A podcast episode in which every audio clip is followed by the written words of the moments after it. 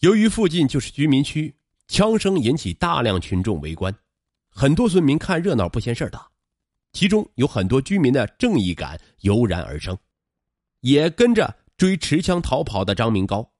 群众的呼声是越来越大，一些群众尾随追击，张明高疯狂举起枪，大声咆哮：“不要追，让开！”这有点像白宝山在边疆宾馆抢劫后的场景。在愤怒和正义感的驱使下，群众们仍然拼命的追赶。张明高又朝群众中开了一枪。勇敢的青年吴斌看到此景后，需要立功表现。吴斌二十七岁，系服刑人员。尚在缓刑期间，但是不幸的是被张明高罪恶的子弹击中身亡。追击的群众见歹徒开枪，纷纷逃避躲开了。张明高趁机劫得一辆自行车，仓皇逃离。歹徒敢于在大街上开枪杀死两人，又面对群众开枪，当场打死一人，如此大案绝对是湖北省第一案。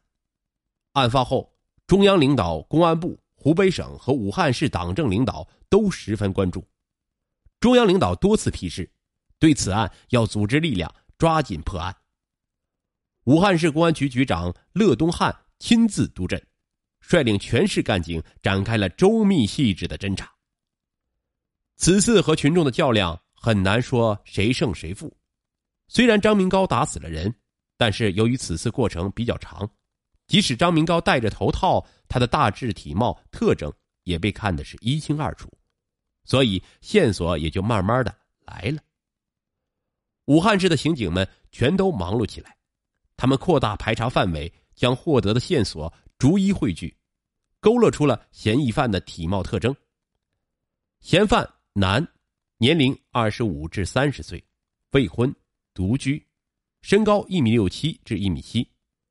单眼皮儿，武汉口音，穿绿色啄木鸟牌夹克衫，着白色迪爱多纳牌旅游鞋，这是多仔细呀，连鞋子的牌子都看清楚了。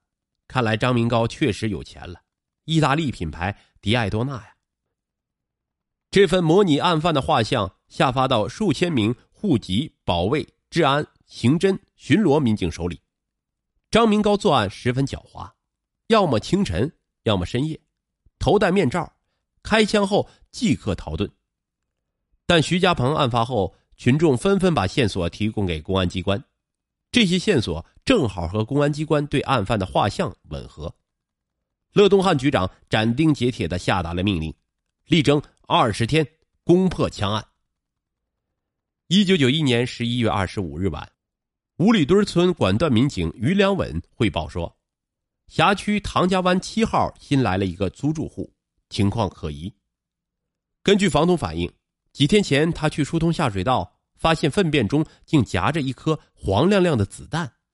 他的一排出租屋不是住着老人，就是带孩子妇女，只有张明高一个年轻人。那么，子弹很可能是张明高丢弃的，可能是张明高上厕所的时候将子弹不慎丢在了粪便中，他嫌脏就没有去捡。张明高知道下水道每天都会冲水几次，子弹跟随粪便很快会被冲走，也就没有重视。谁知道当天因下水道轻微堵塞，房东才凑巧发现了这颗子弹。警方分析，这是一颗六四式手枪子弹。张明高自称是个体老板，并不是军人或者警察。那么，子弹是从哪里来的？由此，张明高就有了重大作案嫌疑。根据房东称，租住户名叫张明高，一九六三年出生，身高一米七左右，家住桥口区汉正街，自称是个体户。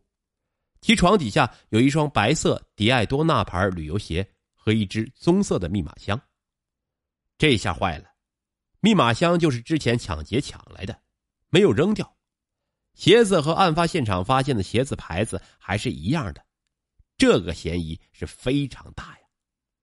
情况迅速传到市公安局枪案指挥部，指挥部当即前往到永丰乡派出所，经仔细分析研判，张明高被列为重大嫌疑对象。指挥部决定立即行动。当晚九时许，民警于良稳告诉房东说：“你去敲张明高的房门，就说给他送报纸。因为张明高爱看书，还订了报纸。房东之前也给送过，所以张明高就没有什么戒备。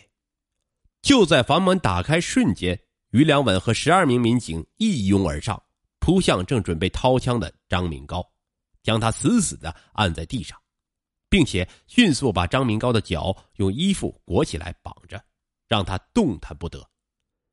一名民警从张明高的身上搜出一支子弹已经上膛的六四式手枪，张明高迅速交代了同伙的下落。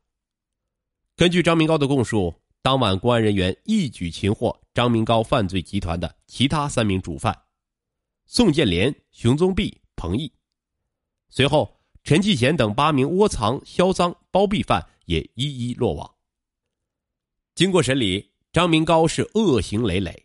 非法制造和盗窃枪支弹药，大肆进行杀人、抢劫、放火、盗窃，共作案二十八起，直接杀死二十人。另外，张明高指挥同伙杀死一人，单独劫取财物计人民币八万七千九百余元，与集团成员共同劫得财物计人民币九万零六百余元，所劫公司财物共计人民币十七万八千五百余元。单独及伙同他人盗窃公共财物，计人民币两万四千七百余元。当年武汉市中级人民法院一审宣判，判处张明高、宋建连、熊宗弼、彭毅四人死刑，剥夺政治权利终身。一九九一年十二月二十三日，二审审结。一九九一年十二月二十六日，张明高、宋建连、熊宗弼、彭毅四人被押赴刑场。执行枪决。警方搜查张明高的家时，发现所有赃款赃物几乎一分不少。这就奇怪了，冒着生命危险劫财却不去消费，天下还有这种歹徒吗？根据走访张明高的亲戚同事说，他不嫖不赌，连香烟也不抽，平时除了吃饭以外几乎不花钱。那么，张明高劫财的目的又是什么呢？面对警方的质问，张明高不慌不忙，讲述了自己的故事。张明高第一句话就是：“我杀人不为钱，就是为了报复。要不是你们抓住了我，我还会出大事。我准备杀五百个人，杀光我所有的仇人，破个世界纪录。”警方问：“你仇人有五百个这么多？不会吧？你的熟人有没有五百个？我看都难说啊。”哼，五百个算什么？世上人都不是什么好东西，全杀了也好。最后，我们看看预审专家姚显锦和张明高的较量。姚显锦五十七岁，正处级预审员，刑事技术高级工程师，主审案件张明高杀人抢劫案等一大批轰动武汉乃至全国的重特大疑难案件。老姚审的张明高案是篇杰作。也是他三十八年刑警生涯中的亮点，他得意的对记者笑着说：“我曾与张明高直接过招十八天。他长得蛮一般，身高不到一米七，块头比较横，年龄不大，显得很成熟。他一来就问：‘这是什么地方啊？’我说：‘这是武汉市最高预审机关。’他就明白了，说：‘能不能把手铐下了？’我说：‘可以。’但脚镣不能下，又给他一支烟抽。当时预审班子有十几个人，分四组，一组四人，比一般的案子多出两个人，一人审，一人记，两人带枪保卫，防止他自杀自残。预审台上有电子屏幕，局长在监控室看着，随时在纸上写指示给我。我们打破了以往的办案程序，开始不再问姓氏名谁，而是直接问。你还有哪些同伙？老姚对张明高有几分欣赏，如实交代案情，不像地痞流氓那样耍赖，好汉做事好汉当。抓住这种心理，老姚一直向他灌输这种英雄观。但令老姚感叹的是，即使凶残如张明高，也还有几分手足情，不愿供出为其窝赃的姐姐和弟弟。这是最难突破的地方。他说：“不说苦，说了更苦。我劝他罪及个人，不殃及无辜。他终于供出了姐姐和弟弟，直到死，他都不知道姐弟也被抓了。宣判也分两场进行。通过预审，挖出张明高十几起案子，他作案的土桶被其姐扔进了汉江。冬天，几个小孩在沙滩上玩时，无意中刨出了土桶。警方起初只能怀疑是他的。老姚用心理暗示法迫使他承认土桶是他的。你上班做不做私活？做私活，公安局也管。我是有所指的。嗯，帮人做过花瓶，还有人要我帮忙做枪。他主动提枪，是投石问路，看警方是否掌握他制土桶的事儿。你对枪感不感兴趣？